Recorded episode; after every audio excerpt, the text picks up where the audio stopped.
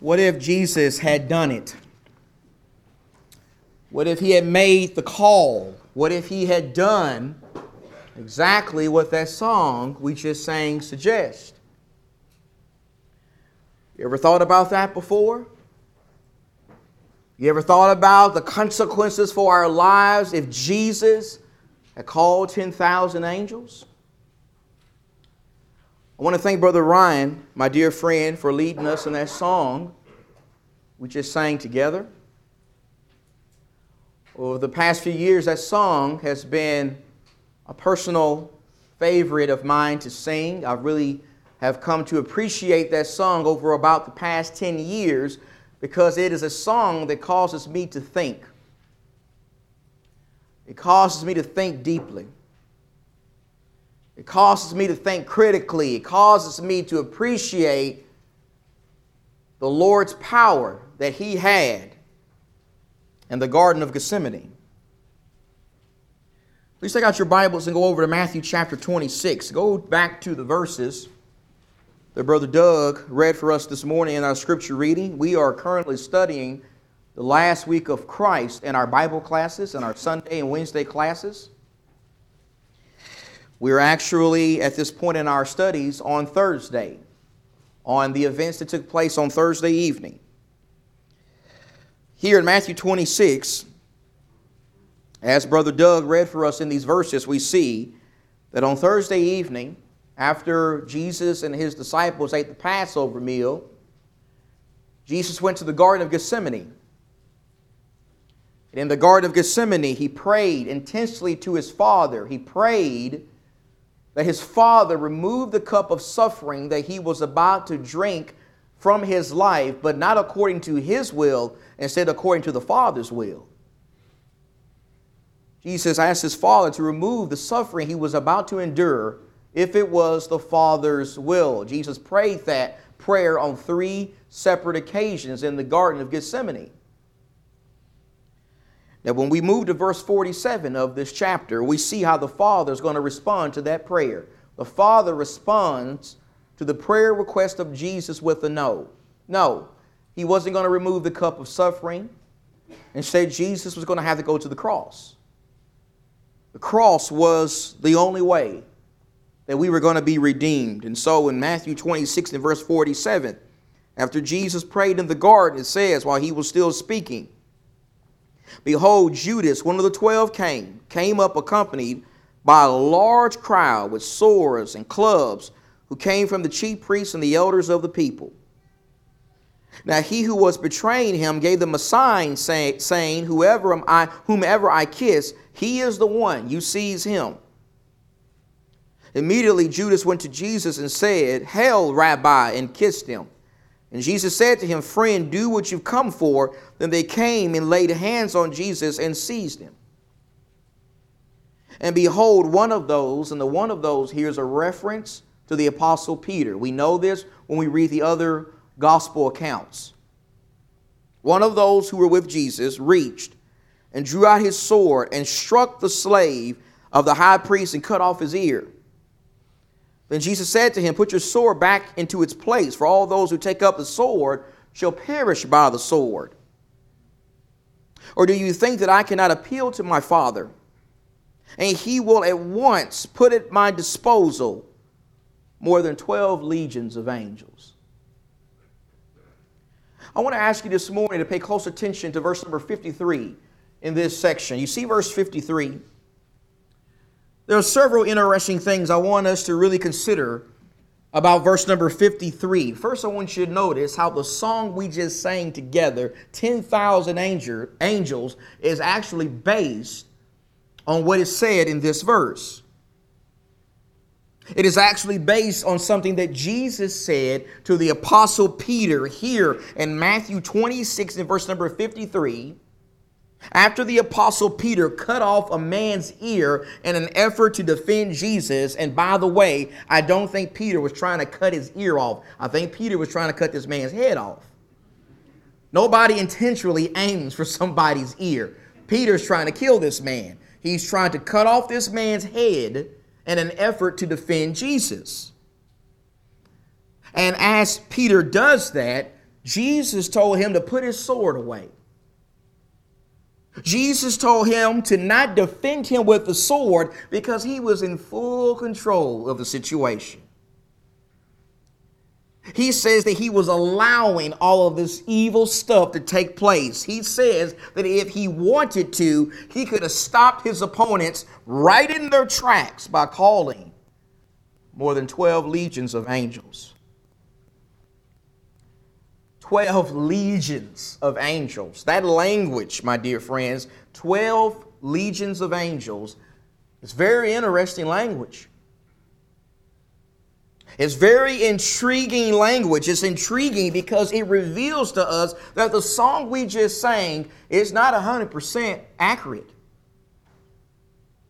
It's not 100% on point. In fact, what that song actually does is it shortchanges the number of angels that Jesus could have called. It actually understates tremendously what Jesus could have done in the garden. You see, we got to understand that a first century Roman legion consisted of 6,000 soldiers. A first century Roman legion consisted of 6,000 soldiers. For all you math folks out there, that means that 12 legions of, of Roman soldiers would have been equivalent to what? 72,000 soldiers. Jesus says he could have called over 72,000 angels to come to his aid in the Garden of Gethsemane. Brothers and sisters, that's a lot of angels. That's a lot of firepower. In fact, just one angel would have been a lot of firepower. You know, there's one thing that the Bible teaches us about angels that's crystal clear. It is that angels are not to be messed with. Angels are not to be challenged. Angels are not weak and feeble spiritual beings. Instead, they are extremely powerful. They are very mighty. They are very strong. Now they're not stronger than God, but they're way they're way more stronger than us. I'm reminded of what the Bible tells us in Isaiah chapter 37. Remember Isaiah 37? Remember on the night before the Assyrian army planned to go into the southern kingdom of Judah and take the people captive in the time of King Hezekiah. God saved Hezekiah's kingdom by sending an angel into the camp of the Assyrians, and that angel killed about 185,000 soldiers.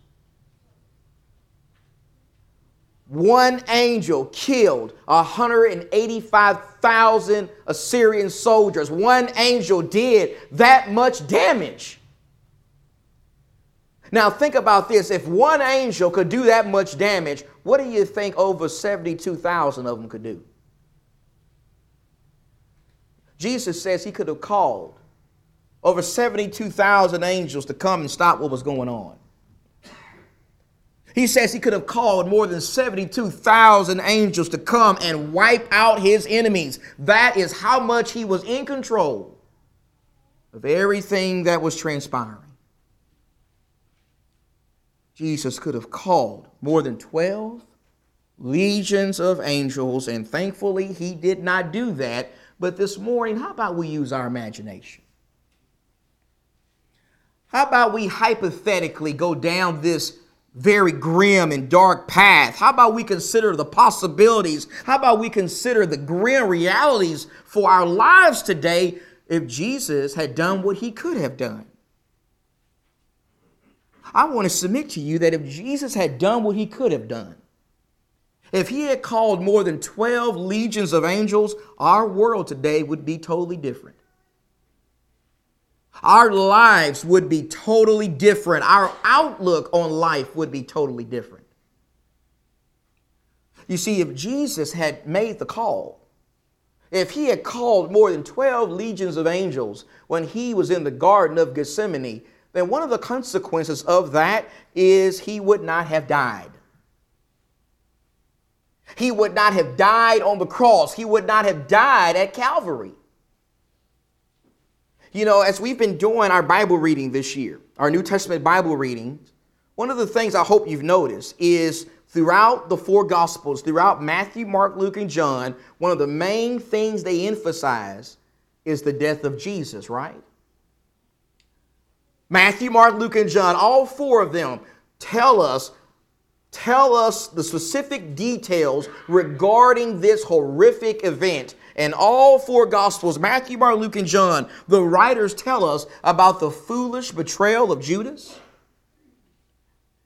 And they tell us about the corrupt mock trials of Jesus by the Jewish leaders. And they tell us about how the Lord was beaten severely and how he was spit on, mocked, and ridiculed. And they tell us about how he had a crown of thorns beaten into his head. And they tell us about how he had to bear his own cross to a place called Golgotha, and how when he got to Golgotha, the place of the skull, he was crucified between two thieves as though he was some terrible criminal, even though he had never committed one sin in his life, even though he had never done anything wrong in his life. The unjust crucifixion of Jesus. It's one of the main things that is emphasized in all four Gospels. And the reason why that is emphasized so much is because of its purpose. Its purpose. In 1 Corinthians chapter 15 and verse number 3, the Apostle Paul says, For I hand it down to you as of first importance what I also received that Christ died for our sins. He died for our sins according to the scriptures. In Romans chapter 5 and verse 9, Paul says, Much more then, having now been justified by his blood, we've been justified by the blood of Christ, we shall be saved from the wrath of God through him.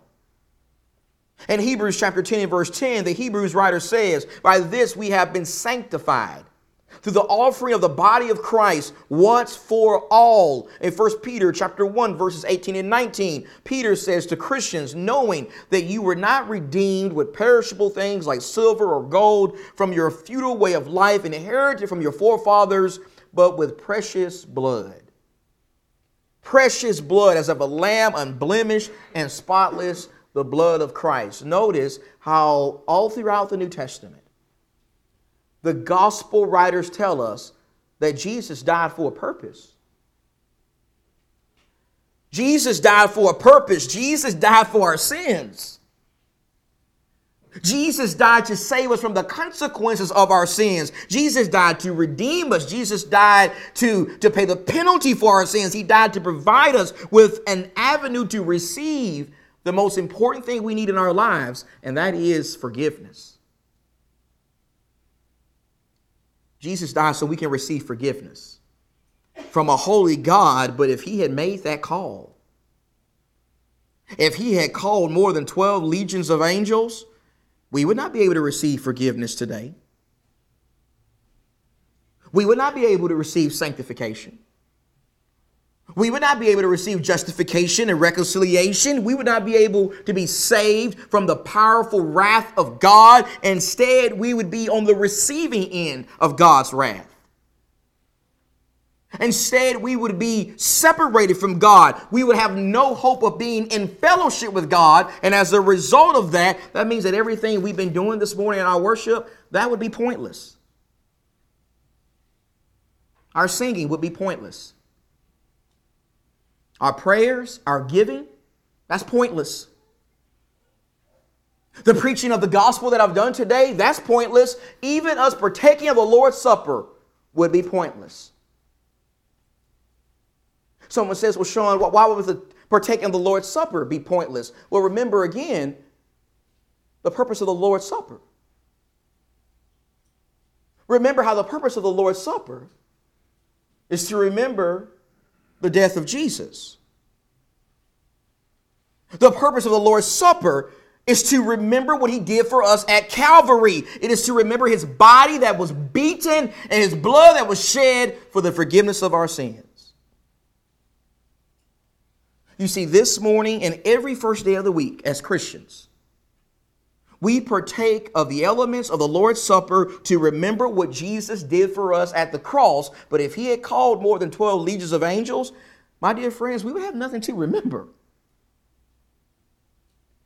We would have nothing to commemorate. We would still be lost in the consequences of our sins, and we might as well have just stayed home this morning and not even showed up here. If Jesus had made the call, if he had called more than 12 legions of angels, he wouldn't have died on the cross. And not only would he not have died on the cross, if Jesus had made that call, he also wouldn't have been resurrected. He wouldn't have died at Calvary, and he also would not have been resurrected. You know, one of the things that I have said from this pulpit several times, and I'm going to say it again without apologizing for it, is the resurrection of Jesus Christ it can never be overstated. The importance of that can never be overstated. The importance of that can never be preached on too much. The importance of that can never be mentioned too much from this pulpit or any pulpit. Why do I say that? Well, because the resurrection of Jesus Christ is the key foundation stone to our faith. It is so important to our faith. It is where our faith either is, is verified or it completely falls apart. Go in your Bible to 1 Corinthians 15. If you don't believe me when I say that, will you at least believe the Apostle Paul? In 1 Corinthians chapter 15 and verse number 3. In 1 Corinthians chapter 15 and verse number 3, the Apostle Paul says, For I delivered to you as of first importance, first importance, what I also received that Christ died for our sins according to the scriptures, and that he was buried, and that he was raised on the third day according to the scriptures, and that he appeared to Cephas and to the twelve.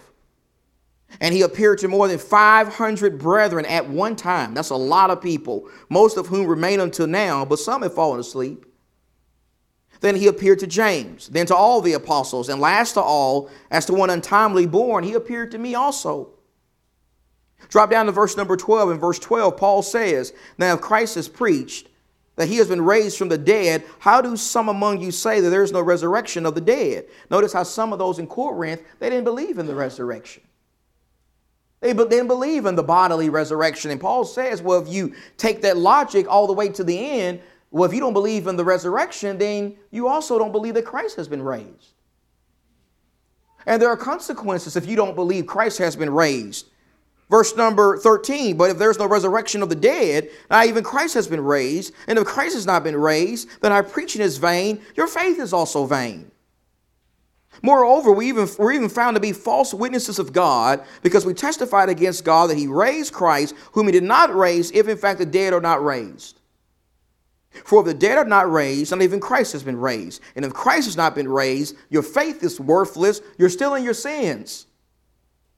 Then those also who have fallen asleep in Christ have perished. If we have hoped in Christ in this life only, we are all men most to be pitied. Notice the awful and just horrific consequences for our lives if Jesus is not raised from the dead. If Jesus is not raised from the dead, if he calls those angels and he doesn't go to the cross and he's not raised from the dead, then according to the Apostle Paul, the religion of Christianity is exposed to be a false religion and the preaching of the gospel is vain. What I'm doing right now is vain. In fact, not only is the preaching of the gospel vain, vain, but according to Paul, your faith, my faith, is also vain. Our faith is vain. And the testimony of the apostles is vain. And those that we know and love who've gone before us and they've died in the Lord, Paul says they've perished. Paul says all of those wonderful people that we know, they are lost right now. They are worse off dead than we are alive. We're not in the best position alive because, according to Paul in these verses, he says that if Christ is not raised from the dead, then we're still lost in our sins. We're still lost in the consequences of our sins. And he also says we're the most pathetic people in the world. He says that we are of all, all men most to be pitied. Why are we most to be pitied? Well, because if Jesus is not raised from the dead, then that would mean that we're following a lie. That would mean that we have pledged our lives to a deceiver. We've pledged our lives, our lives to a liar. We've dedicated ourselves to following some, somebody who said he was going to be raised from the dead over and over and over again, but he was not. Those are all the terrible consequences for us. If Jesus calls those angels, if he calls those angels, He's not going to die on the cross. And he's not going to be raised from the dead. And not only will these things have not have taken place, but if he calls those angels, there's not going to be a Pentecost. There's not going to be a Pentecost. Don't misunderstand what I mean when I say that. When I say there wouldn't be, have been a Pentecost, I don't mean that the day of Pentecost would not have come for the Jews. I don't mean that after the death of Jesus that we read about in the Bible, the day of Pentecost would not have come 50 days after the Passover. Oh, yes, the day of Pentecost would have come 50 days after the Passover. It would have come for the Jews, just like it had been coming for the Jews for hundreds and hundreds of years up to this point. When I say there would have been no Pentecost, I'm not talking about the day of Pentecost. Instead, I'm talking about the great events that took place on this day that we can read about in Acts chapter 2. When you go in your Bible to Acts chapter 2, look at Acts chapter 2. Remember in Acts chapter 2, in Acts chapter 2, after Jesus ascended to heaven to sit at the right hand of God, the Bible says the apostles went to Jerusalem. They went to Jerusalem. The year is 33 AD. The day is Pentecost, an important feast day for the Jews. There may have been up to a million Jews in Jerusalem on this day, and the Holy Spirit's power, his miraculous power, came upon the apostles. The Holy Spirit's power came on the apostles, and they started miraculously speaking in tongues. They started miraculously speaking in foreign languages that they had never formally learned. And this was a sign to the Jews on this occasion that salvation was available to them. Salvation was available to them because of the redemptive work of Jesus. In fact, after the Holy Spirit's power comes on the apostles and they start speaking in tongues, the apostle Peter then takes the initiative to boldly proclaim the gospel of Christ. This is the same Peter who had denied Jesus three times a few days earlier. Now, Peter has the courage to tell all these Jews exactly who Jesus is. He tells them that Jesus is the Lord and he's the Christ, and he proved these things to be true by performing miracles in their midst and by being raised from the dead. He says Jesus is the prophesied Messiah, and he proved that to be true through the resurrection, but unfortunately, you're the ones that killed him. You killed Jesus. You killed the Holy One of God. That's what Peter told these people on this occasion. And after Peter preached that to them, verse 37 says that the people who heard that, they were pricked. They were pierced in their hearts. In fact, they were so pricked and pierced in their hearts that they asked Peter and the rest of the apostles the most important question that any person could ever ask, and that is, What must we do? What must we do to be saved? What must we do to get our lives right with God? What must we do to receive forgiveness for rejecting the Messiah? In verse number 38, Peter gave them hope and he told them, This is what you do. You need to repent of your sins. You need to turn away from sin and you need to be baptized for the forgiveness of your sins. In verse number 41 of that chapter, the scripture says that 3,000 of the people in the audience, they did that. They repented of their sins and they were baptized for the forgiveness of their sins. And then in verse 47 of that chapter, it says that once those people did that, the Lord's church came into existence, and the Lord continued to add to the church every day those who were being saved, those who were obeying the glorious gospel. Now, those are all the wonderful things, all the wonderful things that took place on the day of Pentecost, according to Acts chapter 2. But let me tell you something if Jesus had made the call, if Jesus had called more than 12 legions of angels, none of those things you read about in that chapter would have happened. If Jesus had made the call, he wouldn't have died on the cross. And he wouldn't have been raised from the dead. And as a result of that, Peter would not have had a gospel to preach. Peter would not have had a message of good news to proclaim to those who had rejected Jesus. Peter would not have been able to confidently tell the people who Jesus is. And as a result of not being able to do that, they wouldn't have been able to develop faith.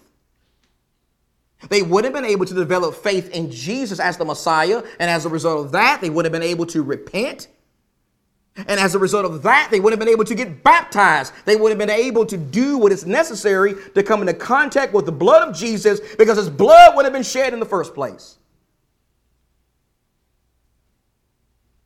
These people would not have been able to be immersed for forgiveness of sins if Jesus called those angels. And as a result of that, guess what? You got no church now. There's no church.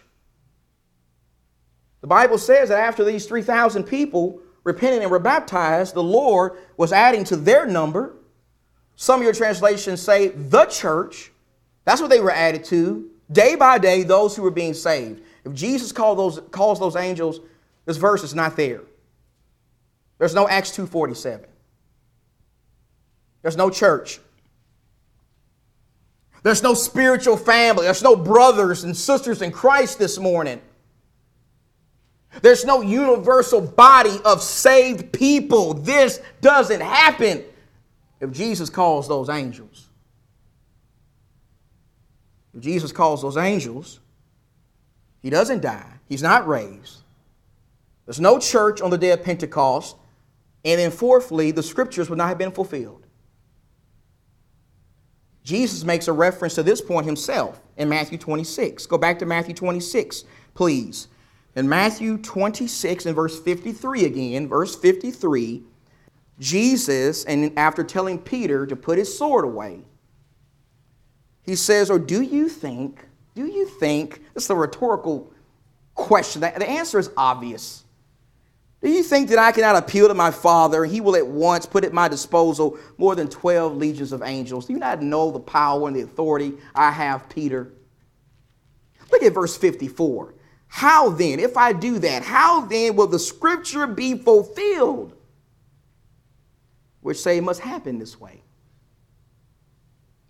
Notice how Jesus says that if he makes that call, if he does what he could have done, the scriptures would not have been fulfilled.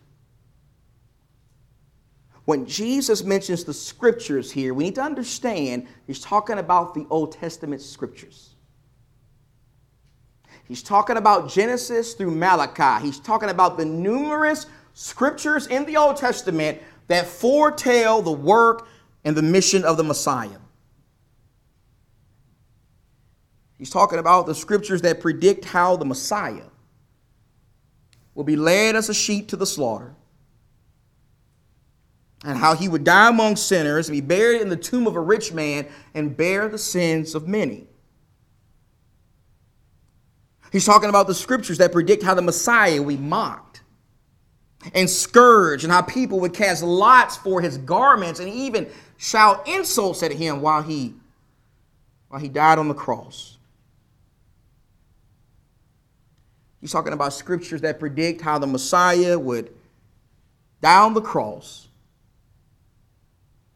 but his father would not allow his soul to be abandoned in Hades. His father would not allow his soul to be abandoned in Sheol, but instead he would raise him from the dead. He would bring him out of the tomb. He would give him power over the grave and eventually exalt him to his right hand. There are scriptures throughout the Old Testament, my dear friends, that make these predictions hundreds and hundreds of years in advance. The Old Testament is loaded with scriptures that predict the work and the life and the death, burial, and resurrection and ascension of Jesus. But if he makes that call, if he calls those angels, none of those things are able to come to pass. None of those things were able to be fulfilled. All those prophecies would have been rendered false, and God would have been made out to be a liar. Jesus calls those angels, the scriptures would not have been fulfilled. And I guess we can sum all this up by saying that if Jesus had called those angels, there would have been no hope. There would have been no hope of eternal life. There would have been no hope of going to heaven to be with God forever. You know, one of the main things that motivated us to get up this morning, I suspect, is our hope. It's our hope, right? We got motivated to get up, get dressed, get in our cars, and come here to this place for a few hours because of hope. Hope of heaven. Hope of being able to be with God once this life is over. Look at 1 Corinthians chapter 13, please. I want to show you one verse in 1 Corinthians 13.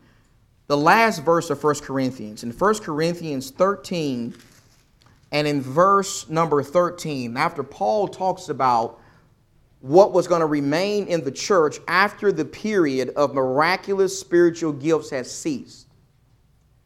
Once the full Bible was revealed, once the complete revelation of God was given, and we have that today, Paul says the miraculous gifts were going to cease, and there would be three things that remained in the church. Verse 13, but now, now in the church, now that the miraculous spiritual gifts have ceased and we have the full revelation of God, that is the perfect that's mentioned in the chapter. The perfect is not talking about Jesus, even though he's perfect. That's not what the perfect is in that context. The perfect of, of, of verse number 10 is talking about perfect revelation, the complete revelation of God. So now that we have that, faith, hope, love, abide these three, but the greatest of these is love. Notice the three things that we have in the church today. The three things that make us a family. The three things that make us one. The three things that bind us together as brothers and sisters in Christ. The three things that bind us together are faith, hope, and love. We have a common faith in the gospel.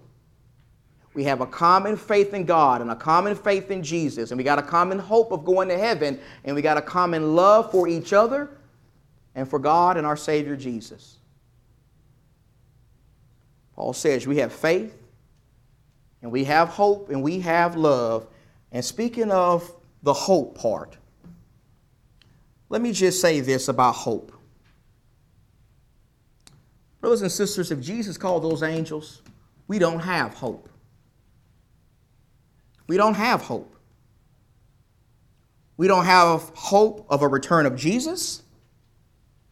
We don't have hope of being able to be raised from the dead in glory when he comes back. We don't have the hope of being able to be re- reunited with all of those who've gone before us and died in the Lord. We don't have the hope of being able to be with God and in fellowship with God in heaven forever. These are the consequences if Jesus makes the call. These are the consequences of Jesus calls more than 12 legions of angels. And so here's the take home this morning. Here's the take home. If you plan on being with your family over the next few days to celebrate the national holiday of Thanksgiving, in addition to being thankful for your family, in addition to being thankful for your physical blessings and to still be alive in what has been a very tumultuous year. In addition to being thankful for those things, most of all, be thankful for Jesus. Most of all, be thankful that He didn't make the call. Be thankful that He loved you so much. And He was so devoted to doing the will of His Father that He willingly went to the cross experienced shame, and he suffered and died. He died for you. He died for me. Out of all the things we have to be thankful for, around this time of the year and every day of our lives, it is Jesus Christ. It is the death of Jesus Christ. The question is have you received the benefits of his death? Jesus then called the angels. He could have, he didn't. He went to the cross.